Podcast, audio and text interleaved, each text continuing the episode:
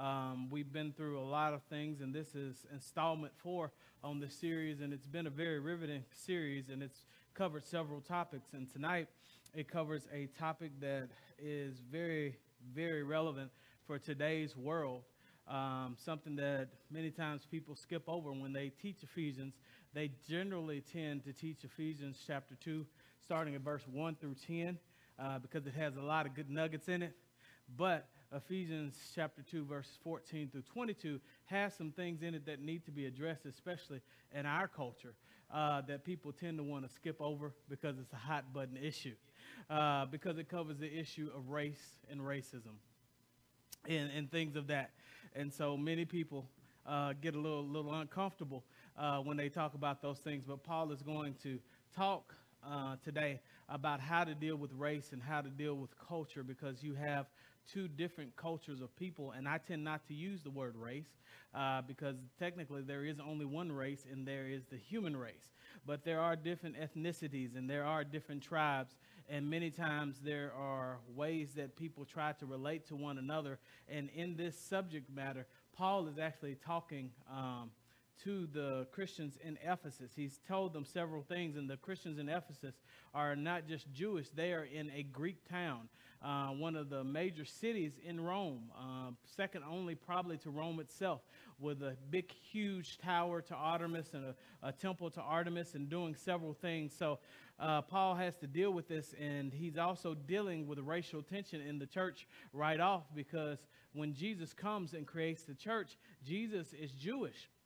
And so most of the followers that start are generally Jewish, and Paul will continue throughout the rest of his, his preaching to deal with what you call Judaizers, people who have come over to Christianity, but they keep trying to pull people back over into Judaism and make them follow different feasts and things like that. And because of uh, where they have been and who they are, the Jews tend to be sometimes a little arrogant because of their connection with God, because they um, have that had that place as God's chosen people. As a matter of fact, when they use Gentiles, the word dog generally comes after it.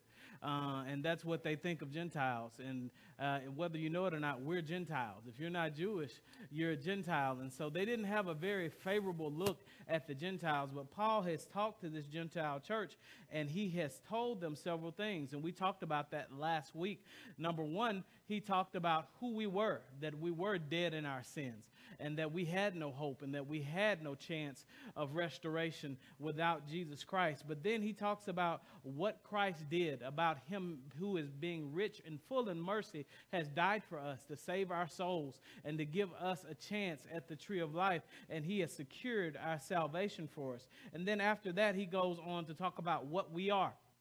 And he begins to talk to this church and said that we are his poema. We are his masterpiece. We are God's poem. We are, when you look at us and where we were and where he has brought us from, it's the same as if somebody took a mold of junk and began to make out of nothing something, and that we are God's beautiful poem. In other words, if we live the way God is wanting us to live, the fact that we are being saved and that he's taken a blackened soul that was in rebellion from God, how do you know that uh, we were in rebellion from God? Because the Bible says that there was not one righteous, no, not one, and no man seeks God. No, not one. What does that mean? That it was not our natural propensity to seek God, but it was his natural propensity to seek us. And so, because he has sought us and purchased us with his blood and declared tetelestai that it is finished, the debt has been paid, and we are redeemed, now he's given some great news to the church at Ephesus, and immediately he begins to say something. And what I believe he's saying is he's trying to let them know not to get too haughty and not to get too puffed up and not to get too proud, because what he says first uh, in Ephesians chapter 2, starting at verse 11, he says this Therefore, remember that formerly you who are Gentiles by birth are called uncircumcised by those who call themselves the circumcision, uh, that done in the body by the hands of men.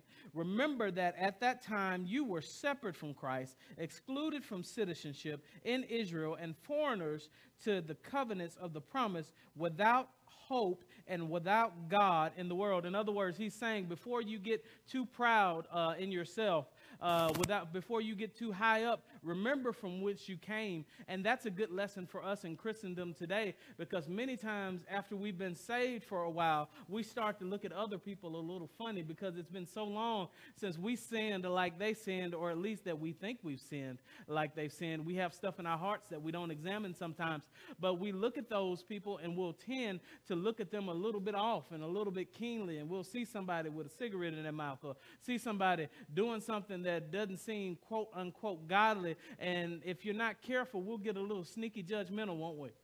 and we'll, we'll, we'll begin to get on our high horse and think that we're better than those people. But Paul is reminding them right off after I've told you all this wonderful stuff about who you were, what he did, and now who you are. Remember that it wasn't too long ago that you didn't know anything about God at all. You weren't his chosen people. You didn't know anything about what he was doing, that you were far off, and he uh, has decided in his richness and his mercy to pull you in. So, verse 11 through 12, he reminds the Gentiles that they were disconnected from God. That should keep all of us with uh, in the back of our mind that we can't get too high and we can't get too haughty because all of us came from the same place. I, I, like how Paul sets the stage in the book of Romans, starting about Romans chapter 18, 1, verse 18, and he starts to talk about the wrath of God being uh, taken against all these people who take the truth of God and exchange it for wickedness and godliness and suppress the truth. Go ahead, since you pulled it up, media team. They're already ahead of me. That's good. We got an excellent media team. That wasn't even in the notes, but they pulled it up. Go ahead and pull up verse 19. I want you to read that. We'll go ahead and read that. And what it's telling them is since what may be known to God is plain to them because he has made it plain to them. In other words, God made some things plain to those people, even though they might not have known or saw God with their physical eyes. You could look in nature and see that they uh, that there was a God, rather. And because of that, you can look and you can see the wind blow. And if you know anything about physics, Albert Einstein said there's no way to keep going into physics and not realize that there is intelligent design. Some people say Christianity is devoid of intelligence and, and devoid of intellect, but it takes more intellect to be a Christian than it does to be anything else. I, I will submit to you that it takes more faith to believe that something just banged out of nowhere or that you came came out of some slime somewhere or that you developed from an ape, that takes way more faith without proof than it does to believe that we have intelligent design. And if you begin to study creation and you begin to study the things in the creation, even looking in math and what's called the golden theorem and looking how the world is so ordered and how it's so orderly, you cannot come to any other conclusion other than we have an intelligent design and we have been placed, placed here by an intelligent creator. And so it's easy for us to forget that. And where I'm going with this train of thought is to let you know that Paul is talking in chapter 1, verse 18 of Romans about how those people left God and how they got haughty and professing themselves to be wise. They became fools. They got educated and became what my grandmother would call an educated fool. Grandmother used to love to use that, that term for people who had a lot of education, but not what we called in the South mother wit or common sense. And, and, and people just didn't have common sense. And, and my grandmother would say that, and these people became so wise that they became foolish, and then they began to create their own own gods and their own ideas and their own philosophies. And they became wicked. And the closer they got to this demon worship, like Second Corinthians chapter 10 will tell you, uh, or 2 verse 10, I believe it is, that those who worship idols really worship demons. The Bible says that they begin to worship the created being and not the creator who was forever blessed. Amen. And then it says, God turned them over to reprobate lust or reprobated mind to do those things which weren't expedient. What does that mean? God said, since you're just dead set on this path to go away from me, I'm going to turn you over to a mind to where wrong seems right and up seems down. And I'm going to let you continue down this path of destruction. And that it goes into many other details. But what I wanted to highlight in this passage is that it begins to go into all sorts of things that mankind had done that were wicked. As a matter of fact, I think I want to take the time to go over there and stop for a second to read it because that goes right in line with what we're talking about. It's Romans chapter 1. And I know that's not up there for our media team, but that's okay. If you're following online, you can stop and rewind and go back to it. Uh, but I want to read this. It says, Furthermore, that since they did, verse 28, not think it worthwhile to retain the knowledge of God, he gave them over to a depraved mind to do what ought not be done. They became filled with every kind of wickedness, evil, and deceit. And it begins to give all sorts of nasty things in here murderers and strife and malice and God haters and senseless and faithless. There's a big, long list, disobedient to parents. And it says, although they knew God's righteousness decree that those who do such things deserve death, they not only continue to do these very things, in other words, Paul is saying they're still doing them today. They not only continue to do those very things, but also approve of those who practice them. And if you take a time and read Romans chapter 1, uh, verse 28 and come down, or, 26 and come down, you'll read that list and you'll say, My goodness, those were some bad people. But the reason I read that is because I want to come up to Romans chapter 2 uh, verse 1 because Romans chapter 2, verse 1 starts and it says, You therefore have no excuse, you who pass judgment on someone else, for at whatever point you judge the other, you are condemning yourself because you pass judgment. Do the same things. There are a lot of people who haven't come to the church because we can be honest, the church has passed judgment and put out burdens for other people that they themselves could not carry. And they crucified people for the sins that they could see while they hid theirs in secret. And what Paul is saying in Ephesians is Gentiles don't get too haughty up because you need to remember, although you're saved, the other day you knew nothing about God. But God has decided in His mercy, you can't become spiritually arrogant or pride because it's only because of God's choice, not yours, that you are where you are. Hmm. Paul is not only going to help them with their theology, but he's also going to help them with their sociology. And he's going to talk just not about grace, but also about race. And Paul is helping the Ephesian church steer clear of pride. Why? Because spiritual pride can cause us to have an unbalanced view of our spiritual status. It can cause us blind spots in, in, our quest. So if we forget from whence we came, we will have spiritual blind spots that we won't continue to grow. You won't grow if you think you've arrived. That's why Paul, who learned over 14 different languages, Paul, who was a Pharisee, a Pharisee from the tribe of Benjamin, Paul, who was a very highly intelligent man, Paul, who wrote two thirds of the New Testament. You know what was one of his most famous sayings? He said, I have not yet apprehended. What does that mean in plain English? I still haven't got there yet after all the stuff that I've learned about God, after seeing God on the Damascus Road, even after being taken up into the third heaven, I'm still not there. I still haven't made it. That's why Jesus, we often quote this uh, verse, judge not lest ye not be judged. And Jesus talks about having, uh, trying to take a small speck out of somebody else's eye and, and then not having the ability to do it because you have a beam in your eye, he doesn't tell you not to take the speck out of your brother's eye. He says, if you read it correctly, he says, first take the beam out of your eye, and then you can see clearly to take the, take the small speck out of your brother's eye. In other words, Jesus is saying, if you become spiritually arrogant, you are not only hurting yourself, but you're not able to help anyone else. And so Paul is saying to, to, the, to the Ephesian church, remember from which you came. Now, the Gentiles have pride because they put their pride in motivators and things such as status, and they put their pride in things such as accomplishment. The Jewish pride was quite different because they put their pride in their heritage. They put their pride in being better than the Gentiles. Oftentimes, they get into it with Jesus and they say, We don't need to talk to you. We're Abraham's seed. Uh, in other words, we're, we're the children of Abraham. We don't we we already got it together. We don't need anything you got to tell us. And Jesus would look at him, the nice Jesus that everybody says is always nice and always always kind. He said, uh, "You're not of my father, but you're of your father, the devil." That doesn't sound very nice to me. But what Jesus is letting them know, you can't put your pride in Abraham or your lineage. Where I come from, we have another colloquialism. My grandmother used to say this. I guess this is going to be grandma's Bible study tonight. But she used to say every tub has to stand on its own bottom. In other words, just because grandmother knew God and because mama knew God and other people knew God, that doesn't mean you get to get in off of theirs. You have to work out your own salvation with fear and trembling. You can't get in based off of anybody else's confession or testimony. And what he's literally saying to the Jews is don't get haughty because all of you guys are in the same place. For all have sinned and come short of the glory of God. Whether you be Jew, whether you be Gentile, you both need a Savior. You both need Jesus. Verse 13 allows us to know that the Word of God brings us close, not just to God, but the cross of Christ brings us close to God and to each other.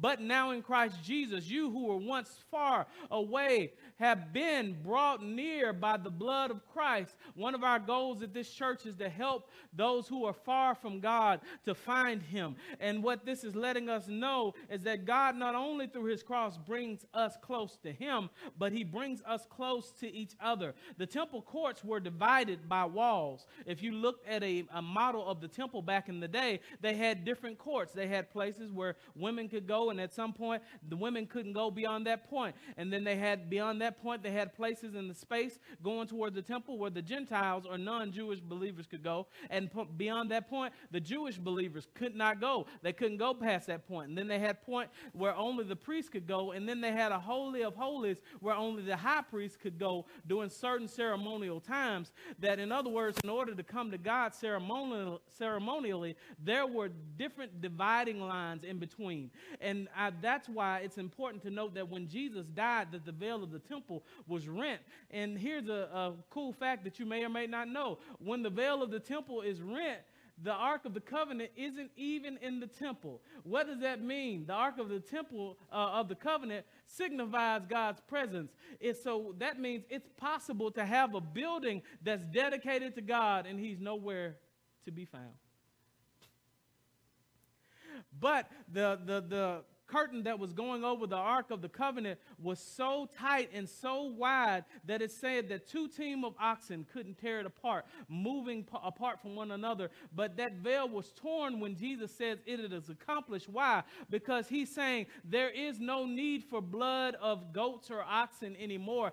Because of my blood, you have full and complete access to me. You have full and complete access to God. You mean just to the Jews? No, to the Jews and the Gentiles. For the Bible in Romans 1 and 16 says this I am not ashamed of the gospel of Jesus Christ, for it is the power of God for salvation for those who believe, first to the Jew and then what? To the Gentile. In other words, the God's chosen people were the Jews, but now God is doing something different. He's letting them know that there is no distinction. I'm bringing my people back together. He does this with Peter because Peter has a problem with racism. Did you know that? Peter has a problem with racism. As a matter of fact, Peter is that guy who has one ethnic friend. And, how do you know that? Because Peter is hanging out with the Gentiles all the time. And, and, all of a sudden, Paul shows up, and Peter's too good to hang out with the Gentiles anymore. He, he decides to pretend like he doesn't hang out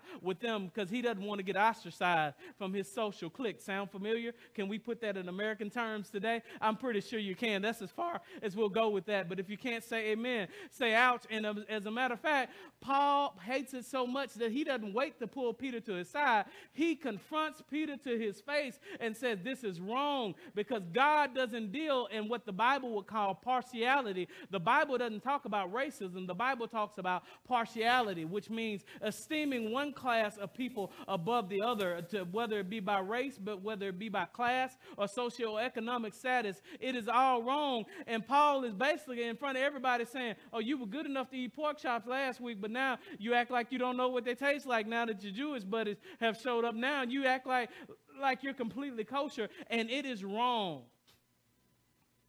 Because they have let cultural lines divide them and they look down on the other culture. And Paul is saying that Christ has died and that's going to go away. Both Jew and Gentile share a common bond. Romans 3 and 23 says that for all have sinned and come short of the glory of God. That's Romans 6 and 23.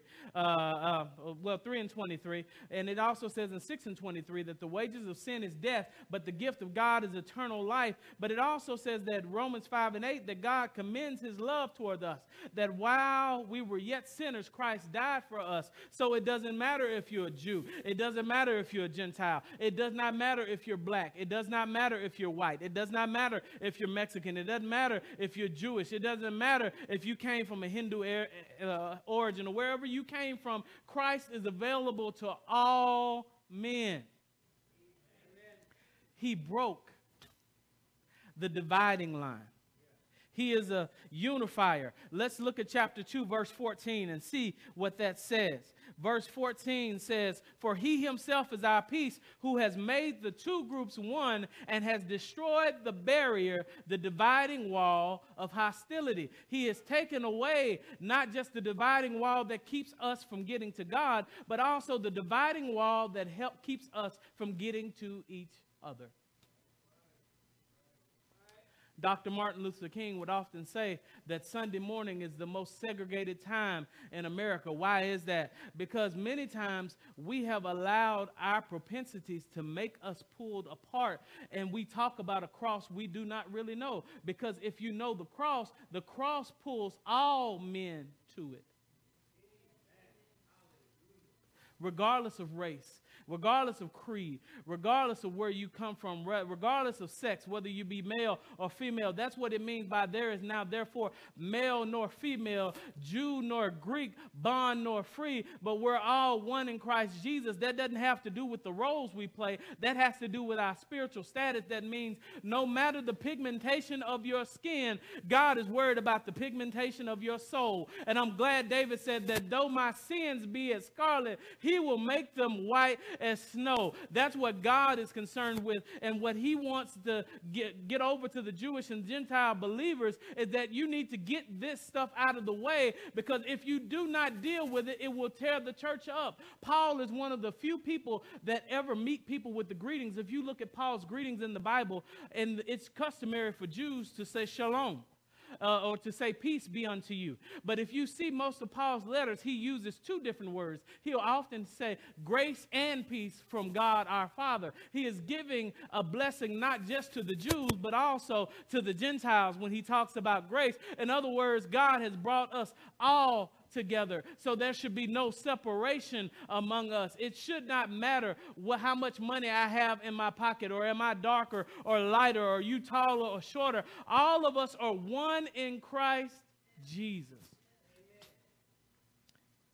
All of us are one in Christ Jesus. Why we have a race problem in America is because we have a sin problem in America.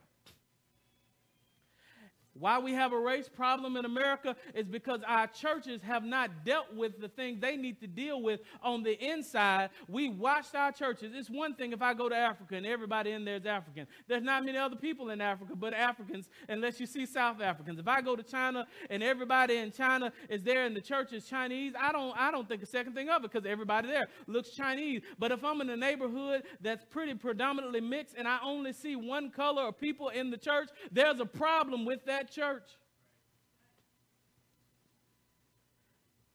If I come into a church and everybody is following the same political party, there's a problem in that church. Because what we're saying is only people who think like me are welcome here. That's what the Jews said. And we have to be careful in the church not to say only Democrats are welcome here. Only Republicans are welcome here. If that made you mad, you may be worshiping at the altar of politics. And if you can't say amen, say ouch. Only rich people are welcome here. Only people with high titles are welcome here. Or these type of people. We're the young and happening church, and we only want young people at our church that, that can dance and cut a step, or we don't want to deal with those foolish young people. We want people that are dignified and, and that they don't they don't act like like like ruffians. If that's how your church looks, that's a problem if that's not the cross cut uh, or the cross cut of the culture of where you are. Every church should mirror its community. If your community is diverse, your church should be diverse. If your community is not diverse, that's probably a clear indicator that you are using a worm and not a net. What do I mean by that? There's two ways to fish. I grew up in the country and we would fish. We'd get these old cane poles. And, and, when we get these cane poles, we dig in the ground and we with sharpshooters and we pull up worms because we wanted to catch a certain type of brim and catfish. And we put that worm on there because that's the type of fish that we wanted to catch. And sometimes if you got fancy and you wanted to catch some bass or trout, you would get lures and whatever lure you put on there was determining what kind of fish you wanted to catch. And I'm afraid that's what we do in church sometimes. Sometimes the pulpit has been guilty of preaching too much republicanism and preaching too much of this and preaching too much of that because we trying to bait the hook to pull certain types of people. But when Jesus fished, he never fished with a hook, he fished with a net. And a net catches everybody. It doesn't matter what you look like or what you believe. A, a net catches everybody. It doesn't. And, and, if you feel comfortable around everybody and you never have to have uncomfortable conversations with people to learn more outside of your sphere, chances are that you need to challenge your self. Reach out to somebody who is not like you. Reach out to somebody who does not think like you and stop demonizing and demoralizing that person and try to find a way to pull them to Christ because Christ is the common denominator. It doesn't matter what your political ideology is, but if I can pull you to the cross, guess what? You will start to line up with biblical principles, and then your biblical principles will determine what political party you are in or how you vote. But America needs to hear this message. Why? Because we have worshiped at the altar of the donkey and at the altar of the, of the elephant too long. And many churches are broken and divided because we're separated by class, political party, and race. And it's not of God. Obviously, that's not the church in which we're in, seeing as most of you don't look like me. we're a little bit different and we're a little bit of an enigma. But that should not be the exception. That should be the what? Norm.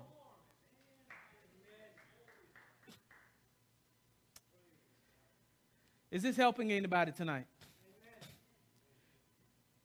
For this reason, for himself, for he himself is our peace, who has made the two one and has destroyed the barrier, the dividing wall of hostility, by abolishing in his flesh the law with its commandments and regulations. His purpose was to create in himself one new man out of two. As a matter of fact, I think that's so powerful. We need to read that together. Let's read that. Ready, read. By setting aside in his flesh the law with its commands and regulations, his purpose was to create in himself one new humanity out of two, thus making peace. No Gentile God, no Jewish God, no white church, no black church, no Hispanic church, just the church.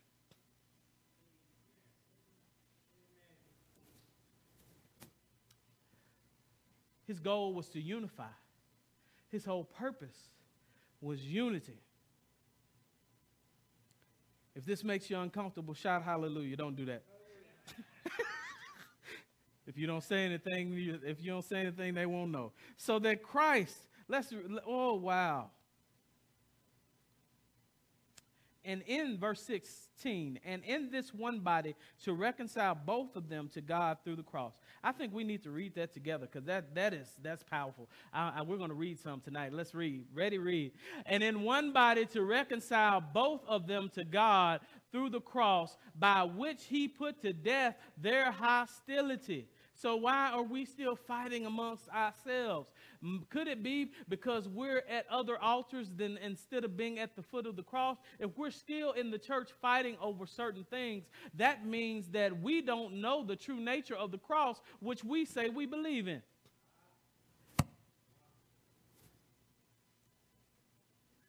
Hmm. Pull that scripture back up, media team. I've trained them well. They already got it down. We want to read verse 7. Y'all ready? He came and preached peace to you who were far away and peace to those who were near. He preached peace to the Jews who were near and to the Gentiles who were far away. He came and preached to those who grew up, whether your, your mother was in the church and your father was in the church and your great grandfather was in the church and your great great grandfather was in the church, and you can't remember a time when, when you didn't go to church. You're like me, you cut your teeth on the pews and you were always raised in the church, but that doesn't mean that we can look down on those whose parents have never been. Because God will send people in your midst who don't know anything about church and you can't be looking funny when he does it because they're not gonna know when to sit up, when to sit down, and when to stand. They're gonna say stuff at awkward times that seems awkward to you during the service. Don't look at them crazy.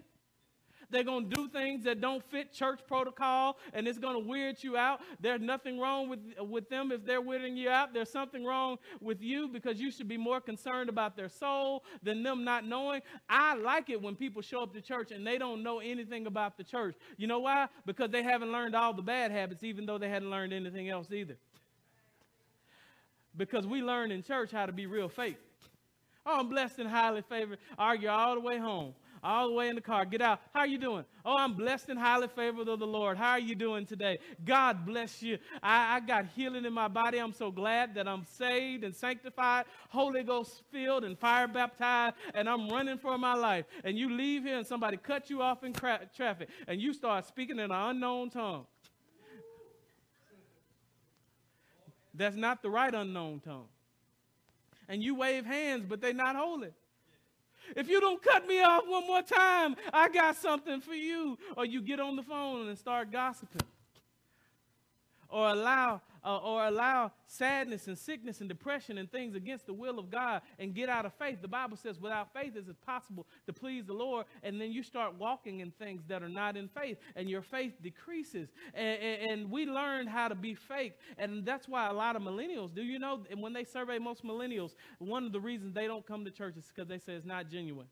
I see a bunch of people living a life that I could never live, and it's not real. What they really don't realize is that those people aren't living those lives either. They're all sinners saved by grace, and we're all imperfect, and we all have problems. It may be that I'm a few steps down, uh, up ahead of the road than you, but the truth of the matter is, I'm like Paul, I have not yet what apprehended. We can reach more people if we reach back to pick them up and say, Hey, I've been where you've been. I can't tell you how far to go because I haven't got there yet, but if you'll just walk while I'm walking, at least you can get where I'm getting. That's called discipleship discipleship. And that's what God has really called the church to. Not for us to be comfortable seeing the same old people every Sunday. God is not happy with us seeing the same old people every Sunday. He's calling us to reach the lost and teach the found and change the world and to get out of our comfort zones and reach somebody for Christ.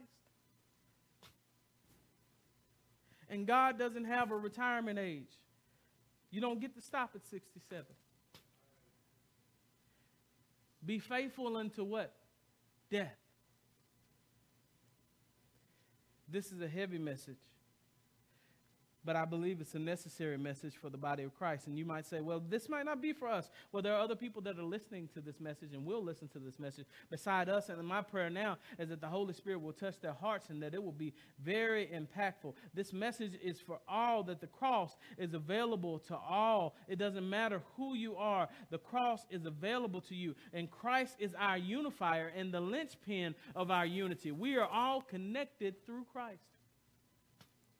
We're, however, not monolithic, but we are all unique, and our uniqueness makes us important. Although we are unified, which means we have the same goal, we are not uniform, which means that we don't all look the same, we don't all think the same, we don't all act the same. I'll take Brother Bob back there. Brother Bob and I, we both like to build things.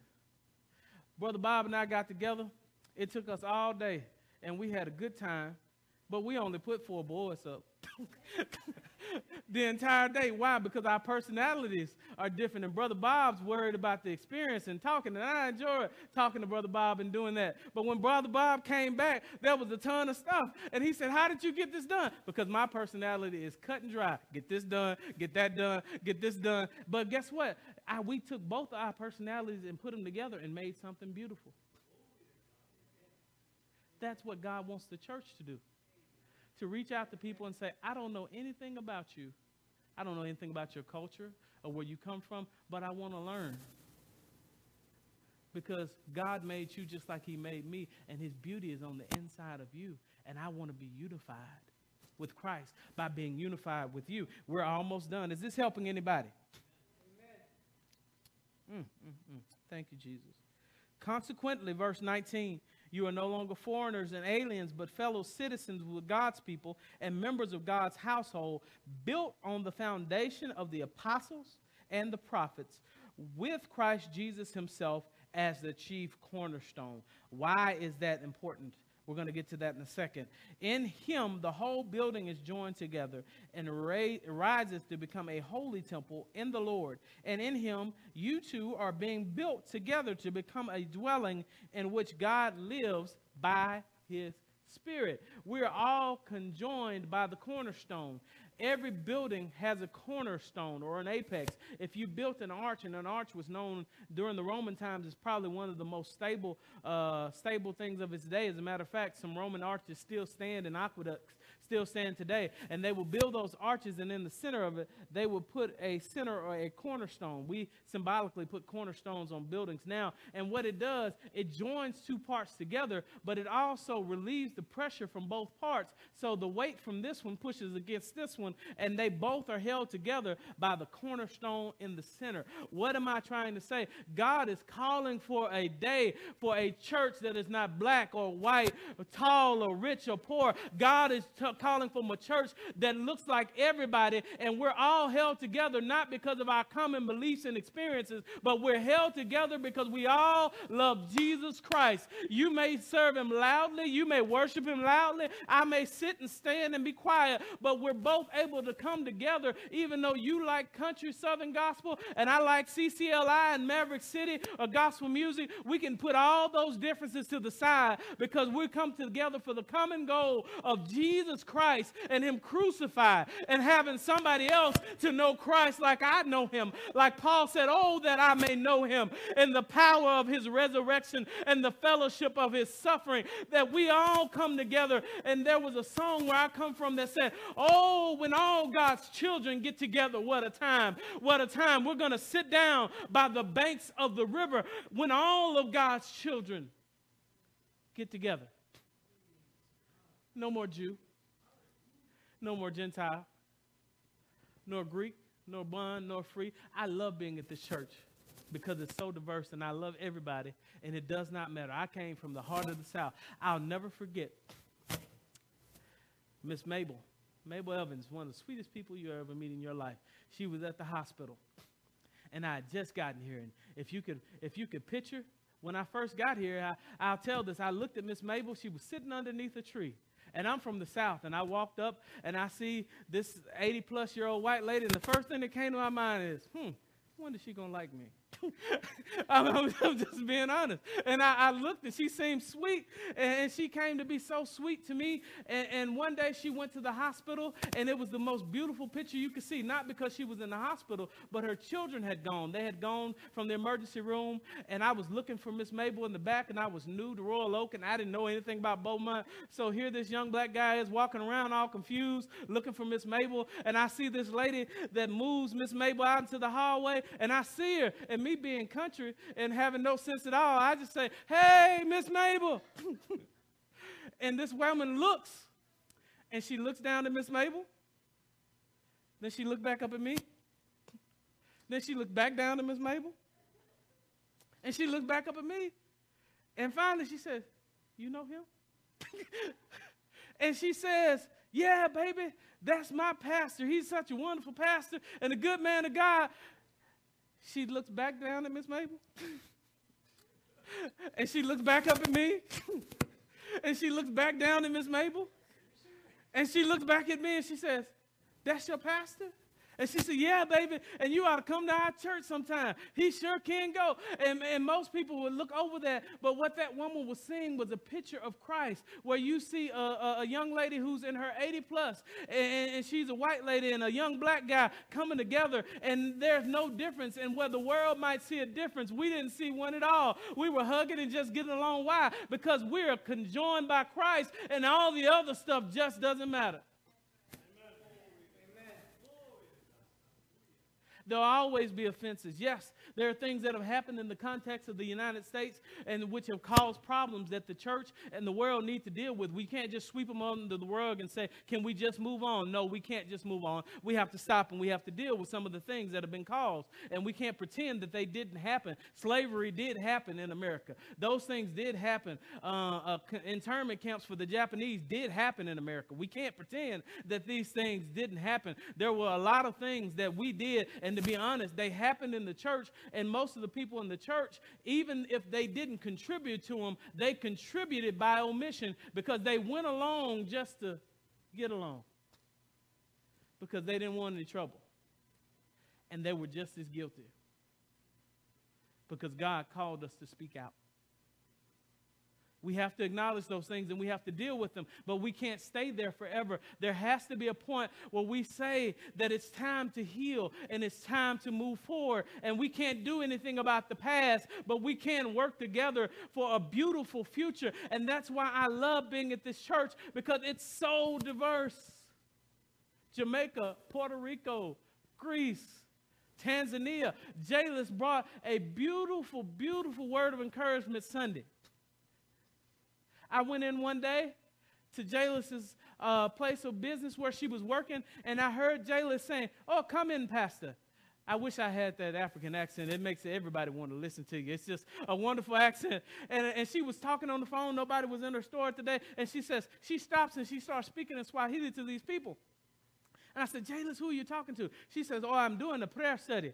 I'm talking to people all over the country. There were probably maybe 60 to 200 people on this call, and Jaylus is leading a prayer call and preaching the gospel to her culture and, and to those people who wouldn't understand me because I don't speak Swahili. I only speak limited Chichewa, and I don't know that many people here from Malawi. But if you are from Malawi, I can I can try to proselytize you in, in, in Chichewa. But she's speaking this beautiful language, and she's able to reach the people of her culture. But she's also able to come in here in this church and to be able to reach our hearts as well. Why? Because we're unified by the gospel of Jesus Christ, and we're just like snowflakes. No one of us is the same, and if we were, life would be boring boring. I appreciate the differences in us.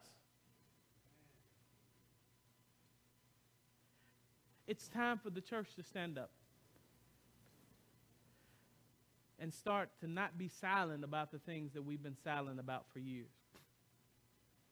It's time for the church to stand up and be proactive and make a difference. I'm encouraging you, if you're listening to this by podcast or YouTube or Facebook, or if you're in this room, Reach out to somebody who's not like you. Think about those kindness cards. I've handed out a couple, and Robin, they handed out one the other day to a, to a gentleman. They handed that out to him with a tip. By the way, if you hand out a kindness card, it's nice if you hand it out with something that's nice so, so people would know. Uh, don't be cheap when you hand it out, is what I'm saying. Be generous. You don't have to give money every time you give one. But we were out and they saw a gentleman, and we were at this gigantic mall, and he was just working his fingers to the bone, and he was in a thankless job. He was just working on a uh, working there, picking up all the lunch plates in the in the food court. And while I was off watching the kids, Robin and Haley came back excited and said, "Guess what we did?" And I said, "What?" They said, "We gave him a card." And we gave him a tip. And just to see his face light up that somebody thought about him, and he looked and he said, Oh, you're a church. He was excited. That's what people should think of when they think of the church. They should not just see us needing you to do something for us, but us coming to do something for you because God has called us to be salt and light in the world and to make a difference and to make change. And just a simple, kind word or reaching out to somebody who's not like you can make all the world of difference. So, as we finish today, in Him, the whole building is joined together, verse 21. And rises to become a holy temple in the Lord. And in him, you two are being built together to become a dwelling in which God lives by the Spirit. In the old days, God dwelt in a temple built by men. That's where God's glory was held, and God's glory was seen, and the Shekinah glory and the presence of God was seen. And no man could go in there except for certain ceremonial feast times. Why? They would tie bells around the high priest as he went in there to put blood in between the wings of the seraphim on the holies of holies. Why? Because if he wasn't right, he was dead, and nobody else was stupid enough to go in there after him. So when the bell stopped ringing, they would just pull him out. They wouldn't even go in there themselves in this place where it was dedicated for the most holiest place of God, the most sacrosanct place, God's temple. Now you guess what? The Bible says, Know ye not that your body is the temple of the Holy Ghost? That that same spirit that raised Jesus from the dead now lives on the inside of you. It's not hard to love yourself shouldn't be hard for me to love Brother Dave because the same spirit that lives on the inside of him lives on the inside of me. We're connected by blood, the blood of Jesus Christ. So as we close tonight, and I pray for us to leave, I want you to ask yourself, Holy Spirit, how are you leading me? How are you guiding me? What are you saying to me individually? How are you challenging me? I've been trying to find a way to get a sign to put outside um, that's big enough I want to put on the wall. What doesn't challenge you won't change you. Because God is calling the church to be challenged so we can change and make an impact. Today, as we pray, if you need something, just raise your hands to heaven. If you're listening by Soundwave or by YouTube or Amazon or all of the other podcasting uh, mediums that we're now going into, I want you to know that God loves you. I want you to know that He died for you. And I want you to know that there's nothing you've done that his blood won't cleanse if you'll just give your life to him. He doesn't care how much money you have, where you came from. He doesn't care where you've been or what you've done. If you feel him tugging, you answer. There's a song that says, When he calls me, I will answer when he calls me. I will answer when he calls me. I will answer. I'll be somewhere listening for my name when he calls me. I will answer when he calls me. I will answer when he calls me. I will answer. I'll be somewhere listening for my name. I'll be somewhere listening. I'll be somewhere listening. I'll be somewhere listening for my name. Oh, I'll be somewhere listening. I'll be somewhere listening. I'll be somewhere listening for my name. God, we come to you thanking you for your grace and your peace and your mercy. And I pray that all who are under the sound of my voice will feel the power of your spirit speaking to their hearts and creating life lasting change. Father, help us as we embark on our journey to reach the lost, to teach the found, and change the world one life at a time. Bless all those who are under the sound of my voice and set them free and deliver. I declare now, in the name of Jesus, that as these your people we go, that they are blessed in the city, in the field, in the country, when they come and when they go, and that everywhere the sole of their foot shall tread shall be blessed in Jesus' name. Amen. Give God a hand clap of praise.